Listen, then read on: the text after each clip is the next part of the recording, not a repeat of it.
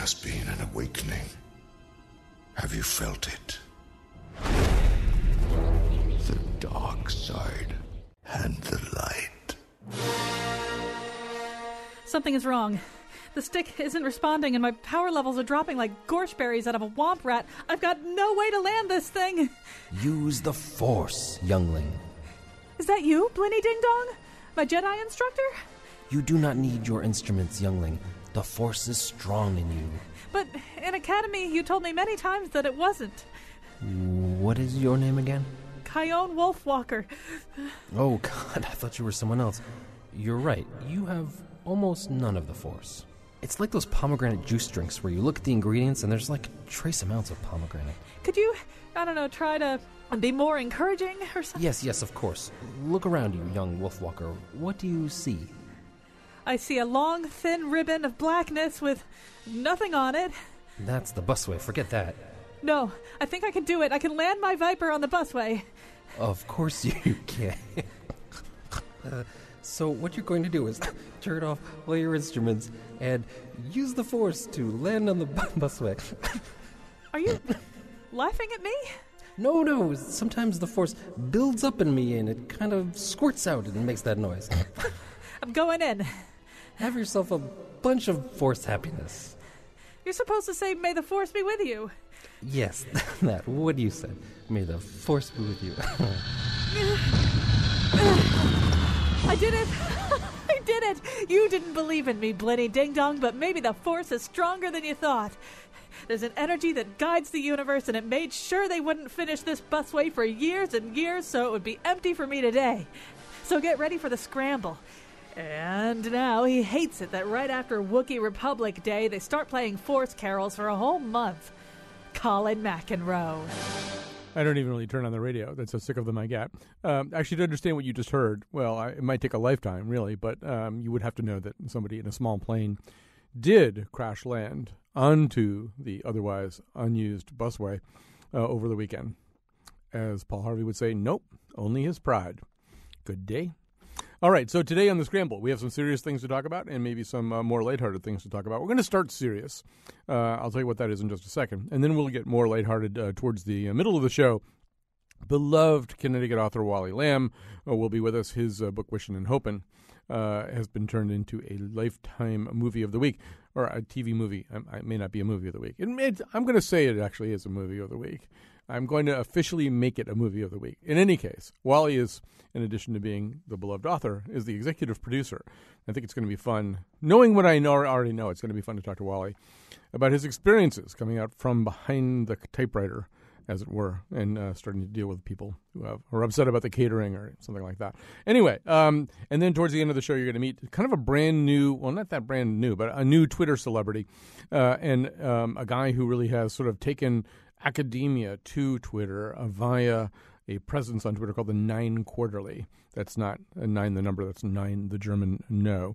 So this is sort of nihilism for the masses and uh, we'll tell you more about it uh, towards the end of the show. We're very privileged and uh, happy to have with us Howard Bryant uh, from ESPN, the magazine, uh, to talk to us specifically about what happened this Sunday, what happened this Sunday specifically in the St. Louis Rams game. if that name Howard Bryant sounds familiar to you, that's because you've been hearing him also on NPR's Weekend Edition Saturday with Scott Simon. So, um, Howard Bryant, welcome to the show. And uh, let's let's begin at the beginning. Uh, what happened on Sunday was that um, at least five of the St. Louis Rams players, kind of emerging from the tunnel uh, to have their formal intro- introductions, raised their hands in in that "don't shoot" gesture, which has kind of become part of the iconography uh, of the Ferguson crisis. Um, I'll, I'll, sort of let you take it from there. I mean, maybe just begin by saying. Um, uh, what was the reaction? Did, what was the overall reaction to this gesture? Well, I, I think it depends on where you're looking. Yeah. Uh, my vantage point, I, I thought it was tremendous. I thought it was exactly what we've been asking when it comes to professional athletes, and so much, so many times you hear, why aren't these million dollar players getting involved? Especially the Rams themselves, considering they're just a few miles away from Ferguson. And I think that I think that the the non-indictment verdict uh, whether it's the Rams, whether it's Kobe Bryant, or if you're on Twitter with David West and a lot of different players, I think you're seeing a bit of an awakening. I think you're seeing something of a tipping point where the players are recognizing that they can really no longer sort of hide behind the tinted glass of their Escalades. I think they realize that they're part of this as well, considering that they may have the money to keep their kids from going to a broken public school system or living in poor neighborhoods. But the reach of this is something that that they can't ignore. Maybe they don't want to ignore. I thought it was tremendous. On the other hand, you had the St. Louis Police Officers Association demanding that these players be disciplined, which was just another show of force of another kind that I think went over very poorly. The NFL responded that it would not discipline any of the players for exercising their uh, their right to expression. Yeah, actually, uh, we we can even hear a little of Jeff Roorda. He's a spokesperson for the St. Louis Police Officers Association, responding uh, negatively uh, about this. It, it's an accusation against law enforcement that we find not only offensive but inflammatory at a time that that we hope that uh, a community dialogue can can happen between the police and the communities of color that uh, that feel some resentment towards law enforcement. So, um, and and, and um, much of his other responses seemed a little tin-eared about this whole thing, uh, saying, you know, uh, haven't they looked at the thousands of pages of evidence that were uh, part uh, of the grand jury? Well, actually, no, probably not. But also, for for many Americans, certainly not exclusive to members of the NFL or members of any particular subcommunity. This sort of it isn't really over. It isn't really resolved. There's a lot of lingering unhappiness. Sure, there is, and I think one of the areas of the unhappiness is this false equivalency and these these false narratives that any time a community says or expresses disappointment with the police or with law enforcement, that it automatically will create unrest. The unrest came when this kid got shot. Mm-hmm. Th- that's the root of the unrest. It wasn't even actually it wasn't even him getting shot that was the root of the unrest. The real root of the unrest was the was the belief that there was going to be no punishment. That there was not even not even a punishment. There wasn't even an indictment to decide if there was going to be punishment. And so to constantly blame the communities and then to blame people for feeling some of this outrage, especially coming from a guy like Roorda, who was one of the people who tried to have legislation written into the the Missouri Code that prevented any sort of sunshine law whatsoever, that the police weren't going to be held accountable for any of their actions. He's exactly part of the problem. He's part of the reason for the resentment. So there, one of the counter arguments that gets made to, uh, against athletes speaking their minds or voicing their convictions or making displays of the kind that the, the Rams players made on Sunday is that sports is kind of a neutral ground, right? That uh, that everybody watches the St. Louis Rams uh, in in the greater St. Louis area. The cops watch it. The people in Ferguson watch it. Yeah, it's the uh, unifying force. Yeah, unifying force, and and people don't go there to have their consciousness raised or to hear some kind of counter narrative. They go, they watch the football game. They go there uh, in order to get away from everything everything.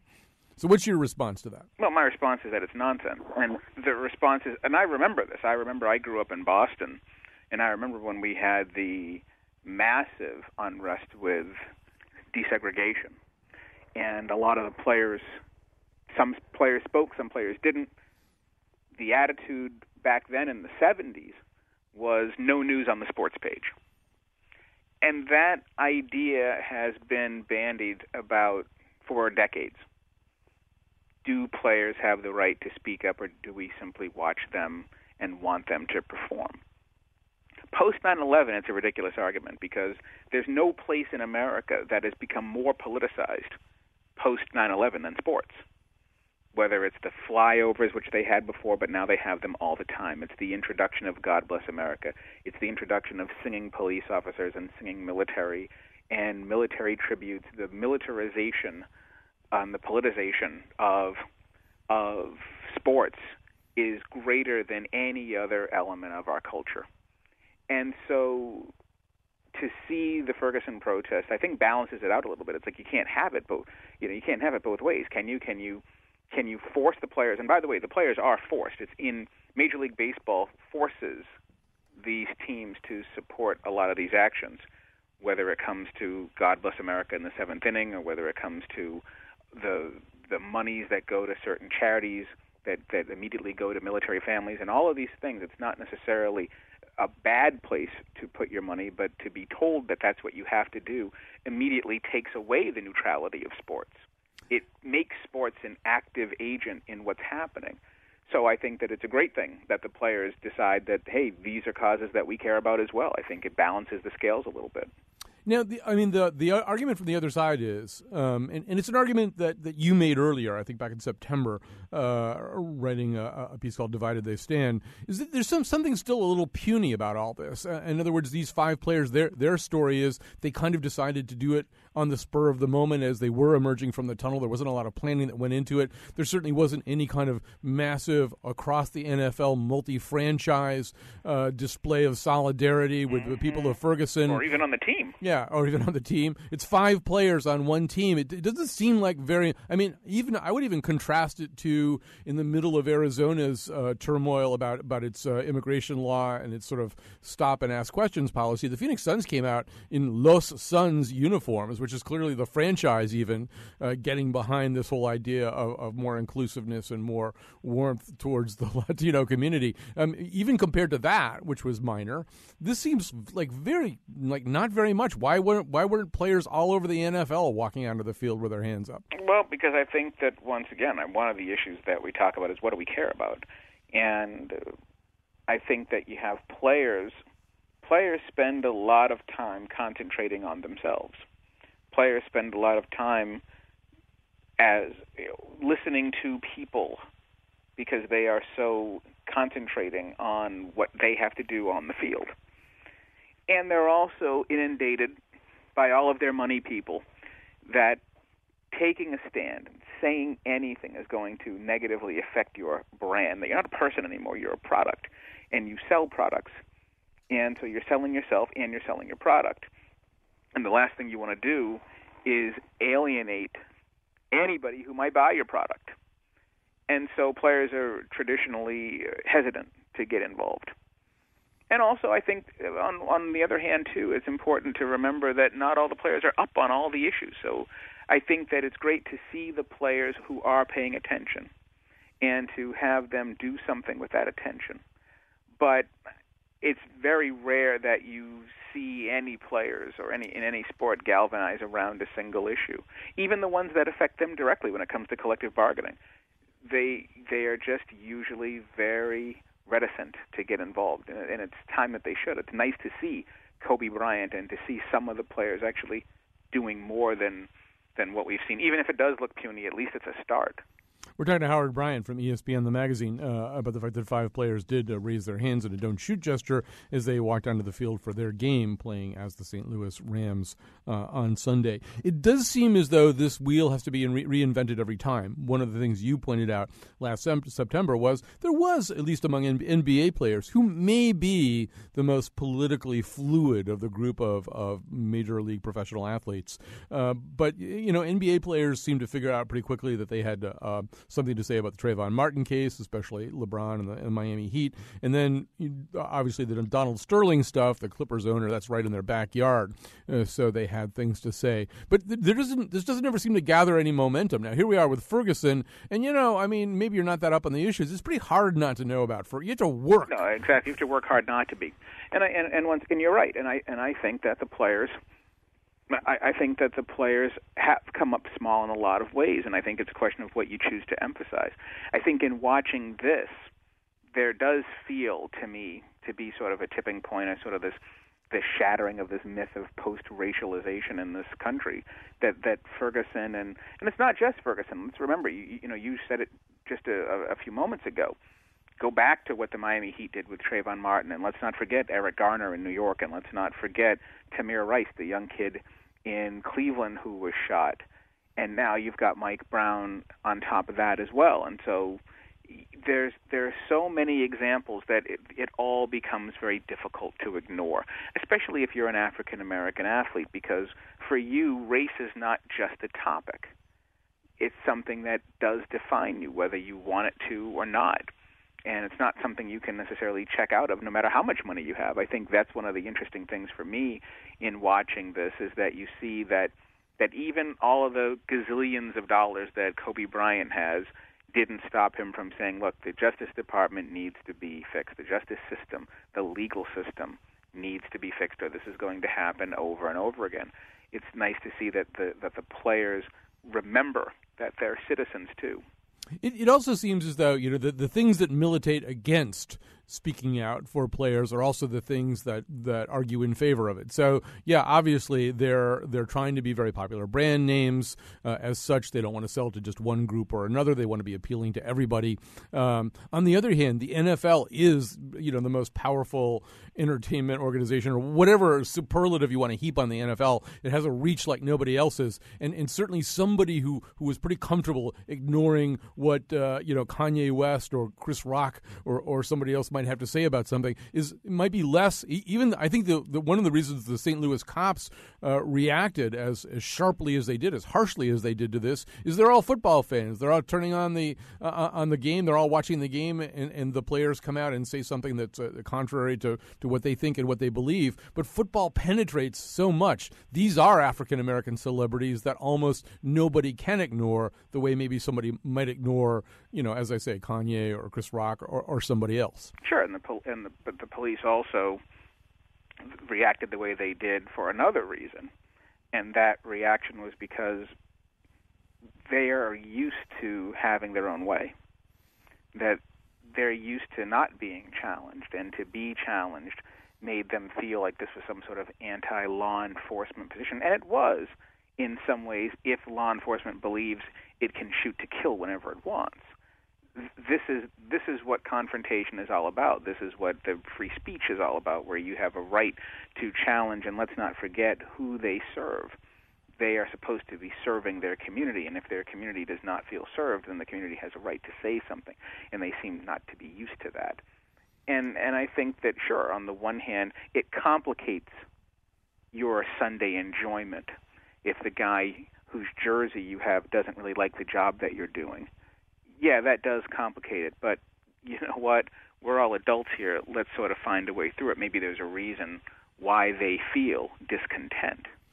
Um, Howard Bryant, last question. I'm wondering if also the, the fairly muted nature of the NFL's stance on this, the NFL players, NFL franchises, I mean, if it really is down on this occasion to five players from the Rams, has a little bit to do with the NFL status right now. I mean, they the NFL is having a lot of trouble selling itself I don't know how much trouble they're having, but they're going through a crisis of selling themselves as a morally palatable organization. I mean, a, an organization that has to work out a, a, question like the Ray Rice question in public, has uh, that uh, an organization that has clearly suppressed medical evidence about concussions, and maybe there was sort of a discomfort uh, in feeling like a, a, um, a digestible moral voice about anything at a moment when so much moral outrage is directed at them. Well, it's actually something else. I think it's very difficult to organize a whole bunch of players in different cities. It wasn't as though that's a question of leadership. Should somebody have taken the lead and say, "Hey, look, we want to have a mass demonstration for Ferguson"? Sure, that could have happened,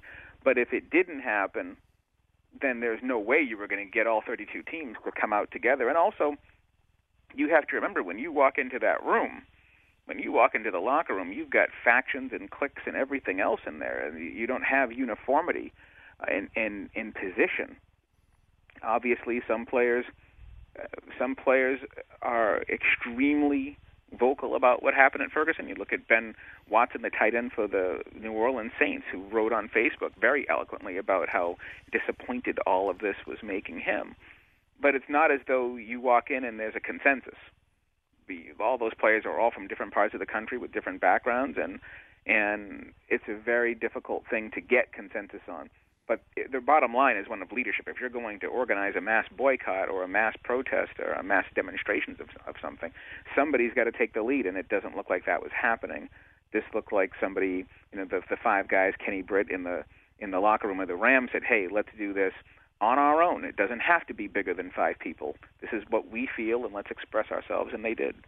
Howard Bryant, uh, great to talk to you. Thanks for joining us today. My pleasure. All right, we're going to come back with a segment with uh, Connecticut's uh, beloved and actually America's beloved author, Wally Lamb, who's now a movie mogul and executive producer. We'll find out more about that after this.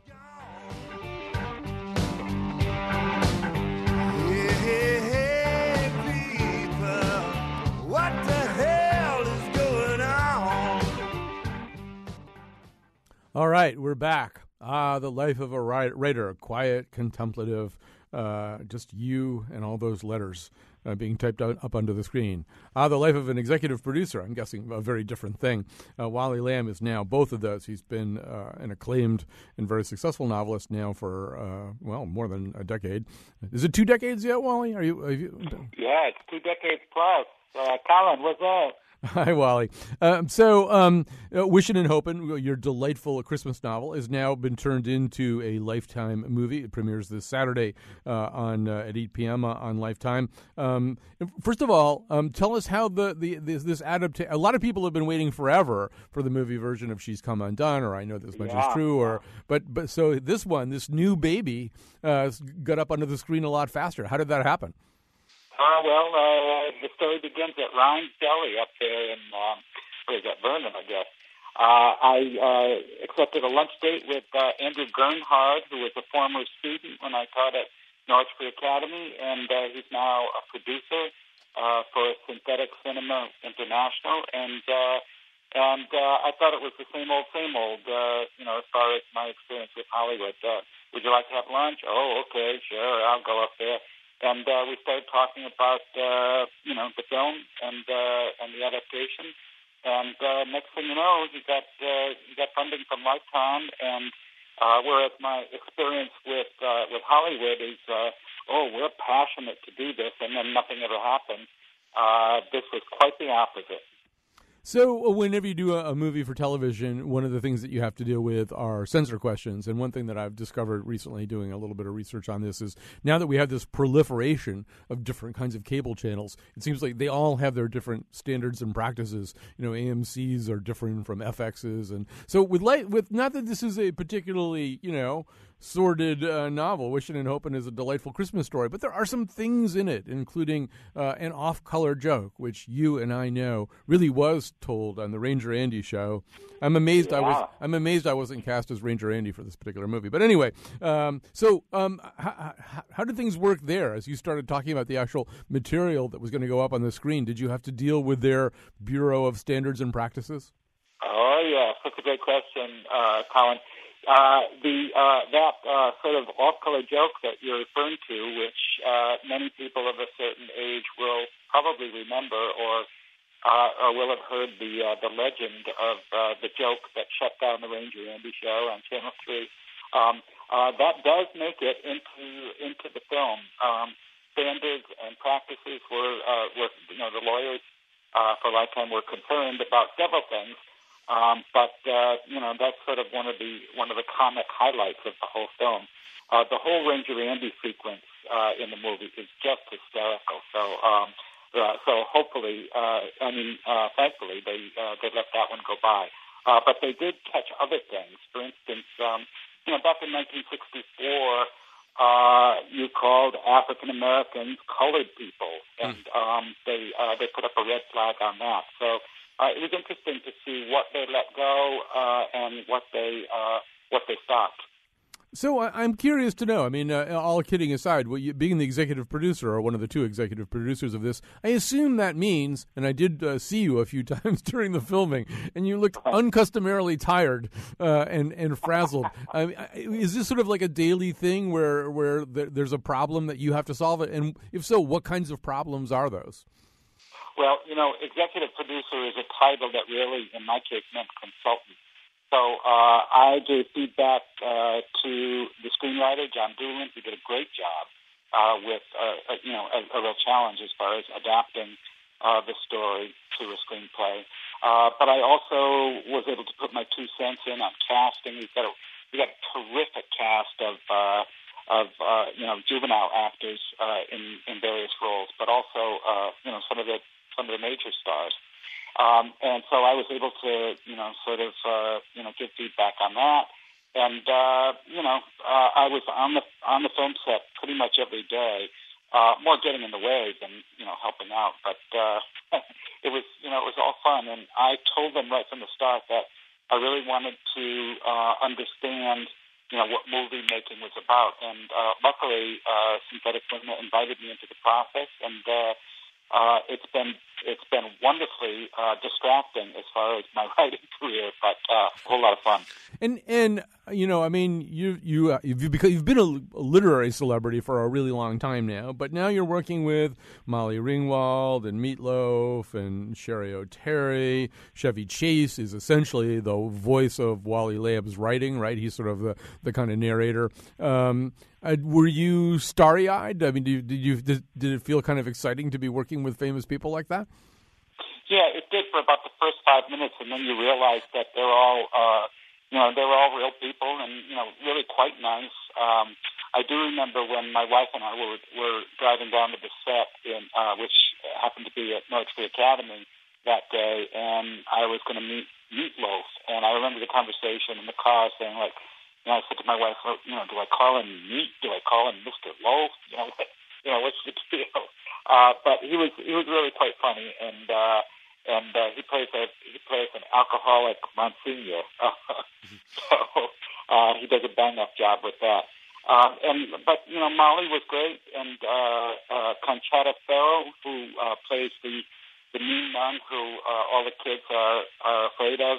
Uh, she uh, people may recognize her as Bertha from uh, the sitcom Two and a Half Men. She plays the the housekeeper there, but uh, she is a terror in a habit, uh, and uh, and offstage, a very, very nice woman. Um, Wally Lamb, it's so great to, to hear about this. We're all looking forward to, to, Saturday night. Actually, I'll be moderating the Connecticut Forum, but I'll have it TiVoed. Uh, and it's but it is it is Saturday night uh, on Lifetime. Wishing and hoping uh, makes it to the screen. Thanks for joining us today. Oh, my pleasure, Colin. Uh, my best to all of your uh, all of your listeners, and happy holidays to all. All right, uh, we're going to take a break here, and we're, we're going to come back. You're going to meet um, a Twitter celebrity and a, an academic, nihilistic Twitter celebrity.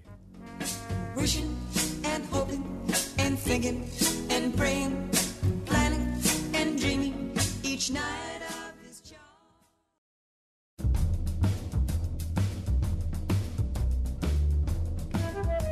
Think it takes a lot of guts to go head to head with the new Grumpy Cat Christmas movie.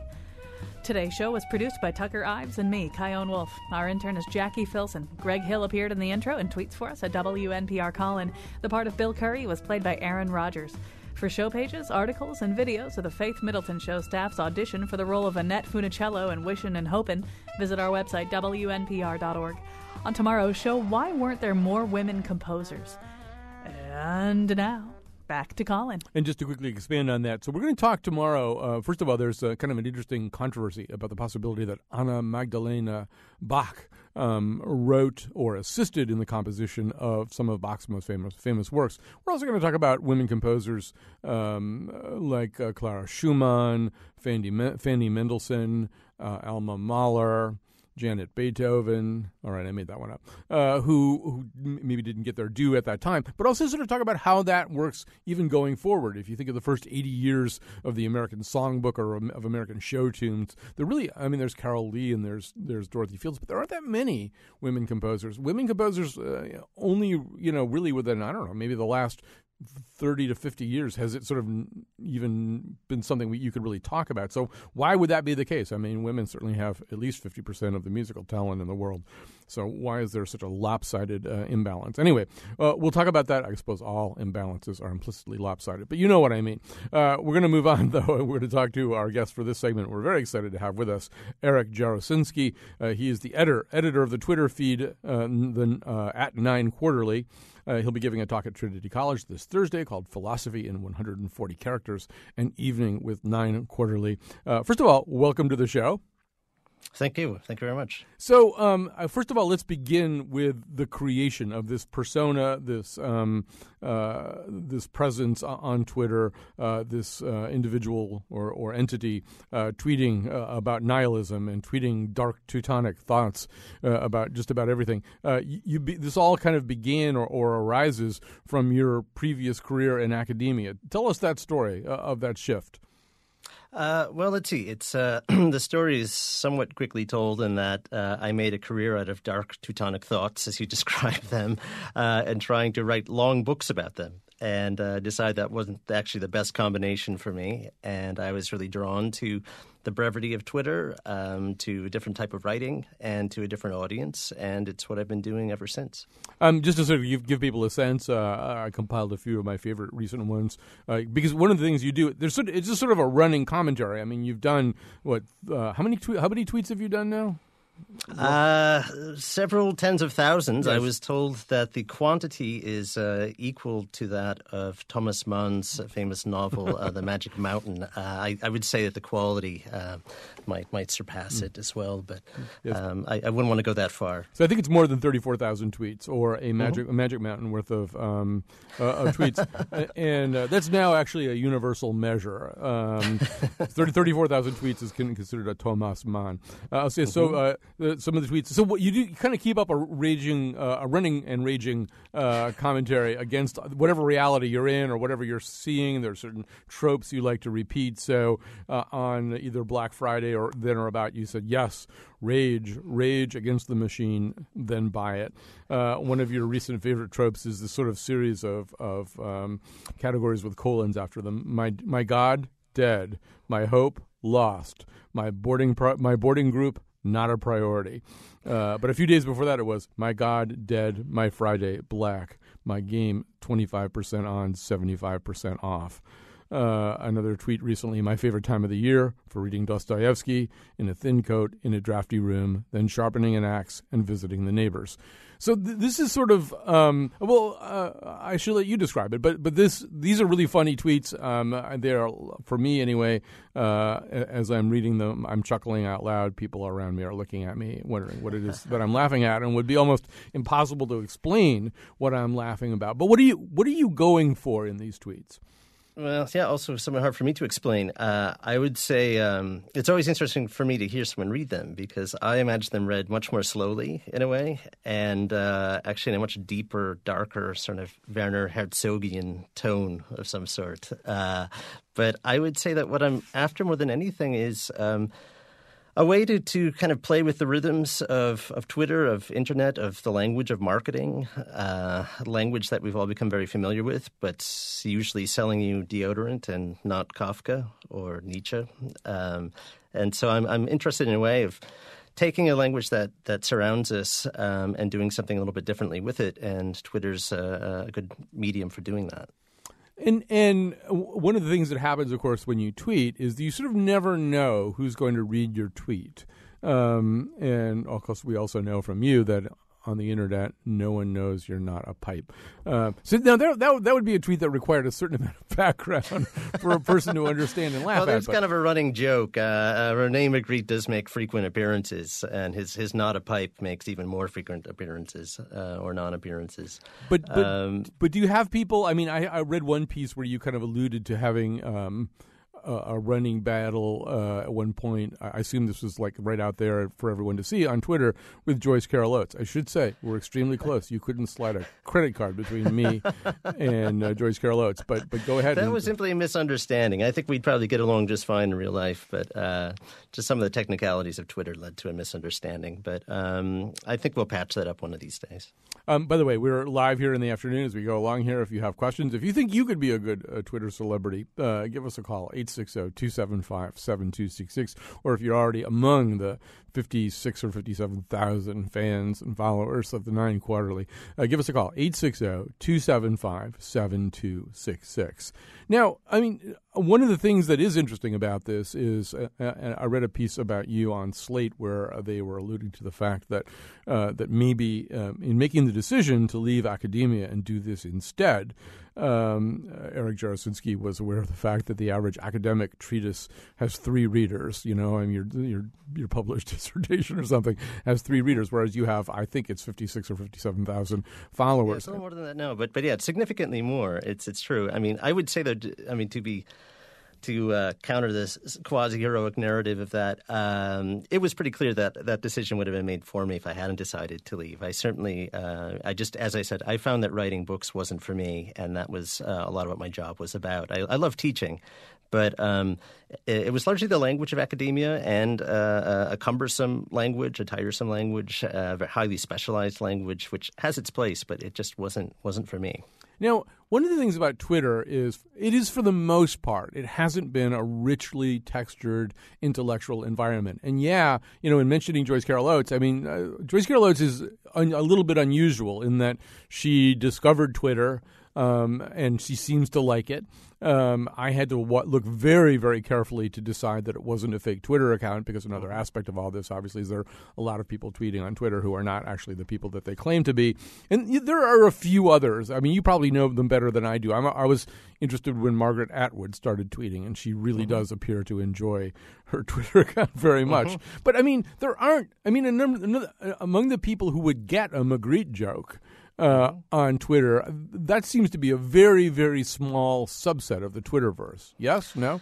Well, you know, that's uh, people often think that. Uh, I think one thing that I've found in doing what I do is that there are actually quite a few people out there uh, who have passing knowledge of any number of things I'm writing about. Um, and often what I'm calling upon is simply my own passing knowledge of something. Um, but for me, the trick is that of taking um, some little surface knowledge of, of a poem I learned in high school or something from Wordsworth and seeing what can I do with that one line that I know? Is there some interesting twist uh, that I can apply to that? Um, and I'm usually working with things that everyone uh, uh, who at least has, has, has, been to college for some amount of time has encountered uh, one or two of these names uh, uh, in some context. And so for me, um, I'd say that there are more people out there, one, who, who are interested in these things, recognize it. Um, people I think like smart jokes. Um, and the other thing is that, yeah, there are certainly some writers you can point to who are on Twitter or spent time on it. Um, but the other thing I think that maybe is more significant are sort of the comedians who are out there who got a start on Twitter and essentially use Twitter to do what they do. Um, someone I read a lot of when I first got on Twitter was Rob Delaney, uh, who I didn't know at all before then.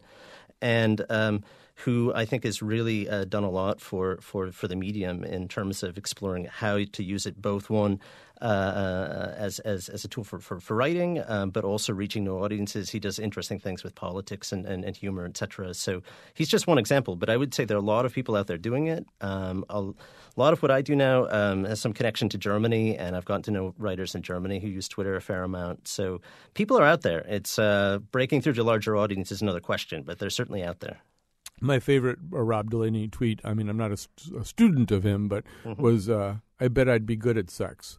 Uh, yeah, that's that's good. I like that. But I think one of the things that Rob, that Rob Delaney and other people like that figured out is that this is one of the really good uses of Twitter. You know, I mean, we just got through having a conversation earlier in the show about athletes expressing the, themselves politically, and they often will try mm-hmm. to do that on Twitter, and it's a bad idea because mm-hmm. you know most opinions require a certain amount of, of subtlety. I mean, in, in, order to explain your position on Gaza, you know, it's probably mm-hmm. not a good idea to use 140 characters. Yeah, it's interesting you point to that as an example. That's one of the issues I actually stayed away from a fair amount because um, I couldn't encapsulate what it is that I would want to say about that uh, and what it is that I do. There are other things I don't stray away from, um, but there definitely are issues like that where I recognize the limitations. Um, and as far as Twitter goes, I mean, the, its great power and danger is in its immediacy, um, as we all know from the internet. It's uh, uh, who out there hasn't written something they've regretted after after sending it, um, and that happens on Twitter even more rapidly. Um, so, so yeah, it, it, it, comes with its dangers. I would say, in general. Um, I uh, write things that are primarily jokes, some things that are that are less joke-like, uh, somewhat more in the tradition of the philosophical aphorism, um, which, you know, some an attempt to say something in a concise, kind of pithy way, but also that it should contain something larger somehow, or something more, some more general truth or statement on the truth. Um, and but I would say in general, uh, Twitter is best for, for, for, jokes, the rhythm of the joke, um, which has been with us a long time. Um, but this is a medium that I think is particularly well suited for it. Um, do you ha- do you have a favorite example of, of any of those? I mean, I, there's I realize there's nothing more self compromising than uh-huh. reciting one's own tweets or reading one's own tweets. Uh, I mean, yeah. yeah, there's a sinking feeling that any of us gets when they say yeah. when you say, "I you know what I tweeted today? I tweeted." I mean, that's a horrible feeling. On the other hand, you have put yourself in this position. You are yeah, speaking of course, of course. I don't know. I, uh, I would say that uh, uh, one that I liked of us a long time ago was just something like uh, signifying nothing is harder than it looks. Uh, that was that was the kind of thing that I liked because I, I, liked a lot of um, Sound and Fury uh, themed tweets, and uh, and certainly nihilism is one of my favorite themes. So uh, that was the kind of thing that that uh, kind of encapsulated a lot of what I'm interested in, or. Um, uh, for instance, today's Monday uh, sort of genre of what I do is uh, I write a lot about Mondays. Um, and I think uh, today was something like Monday. Um, uh, uh, what Monday is is capitalism temporarily demystified, or something like this. so the sort of def- definitional kind of kind of joke, right? Uh, which in a way is something that we know in the American tradition pretty well from something like Ambrose Bierce's uh, "The Devil's Dictionary," works along the same principles. So it's um, you know something like that. Um, for me, uh, I've seen sort of the way in which I write has changed a lot over time. I think most people who spend time on Twitter realize that after a while, um, that you start to write for the medium in a lot of ways, and uh, that's something I've, I've, I've seen myself doing over time. The uh, when it, yeah, speaking of those sort of uh, jokes about uh, Monday, one of your favorite tropes of late has been the uh, "it's not you, it's me" construction. Mm-hmm. It's not mm-hmm. you, it's me. So one of them recently, and this all has to do obviously with the advent of this shopping season. It's not you commercialization it's your exploitation by religious holidays. Uh, I love that, the sort of the standing on the head uh, of what we what it is. Yeah, sort of the classic inversion. I mean, that's again something been with us, you know, from, since ancient times. But uh, in a way, what works best on Twitter is classical rhetoric. Uh, it's something that makes me wish I knew more about classical rhetoric, actually. Uh, but it's um, there's a lot of a lot of inversion of cliches, uh, although, uh, as a wise man once wrote, uh, this can also easily become the cliche of inversion. Um, that that was me. That was you. Um, well, so see, you tweet you tweet not as a person but as a thing, right? You tweet as mm-hmm. the Nein Quarterly, and then there's this uh, picture of uh, of Theodor Adorno, who I confess mm-hmm. I uh, of whom I confess I know nothing. Um, mm-hmm. So first of all, talk about the creation of that. I mean, a lot of people tweet as you know, you can make up a fake Roman Catholic cardinal. You you can do a lot of things, but people usually tweet as a person, as opposed to a quarterly, a journal, which, as far as I know, exists nowhere else except in your Twitter feed. uh, well, it exists now in print. Uh, in Germany, it runs in a weekly paper um, as a column, but a column is saying a bit much. It's really just four lines, uh, but starting from a tweet really and expanded a little bit. Um, but uh, for me, the idea was one of uh, a publication, um, which in a way is is about uh, a perspective more than anything, and a perspective which can be taken towards anything, but at the same time with a face. So this cartoon face of uh, this rather dour-looking uh, uh, uh, philosopher is important, I think, because that's a lot of what gives it its voice and its effect. And so, in a way, does both things at once. Of, of it has a personality, has a face, but also has the license to be pretty free ranging. What does he talk about? Um, because I think that the one problem with sort of creating a persona is you can easily paint yourself into a box where um, you only have uh, uh a couple of things you can talk about somehow. Um, and uh, I think for me, it's been important that I can um, cover lots of ground. Uh, we're talking to Eric Jarosinski. He's the editor of the Twitter feed at Nein Quarterly. He's giving a talk at Trinity College this Thursday called Philosophy in 140 Characters, uh, an evening with Nein Quarterly. Now, one of the questions i mean i feel like i'm your father now sort of saying what do you expect to do with this young man um, yeah. but it is it is a question that's going to be asked right i mean in in some senses you've accomplished something that would be impressive to a lot of people i mean if people who are even sort of agents and book editors and acquisition people for publishing companies. If you've got i don't know 60,000 followers whatever it is that you've got on twitter that's a, it's a lot. It's enough so that you're sort of viable you know for yeah, well, for something well, that's the thing. I mean, actually, it's uh, what's been happening over the last year um, has been that it's gotten that kind of attention, um, and it's made that possible. You know, started to move into old media. You know, just just in time for the death of print. Right. so my my timing is apt.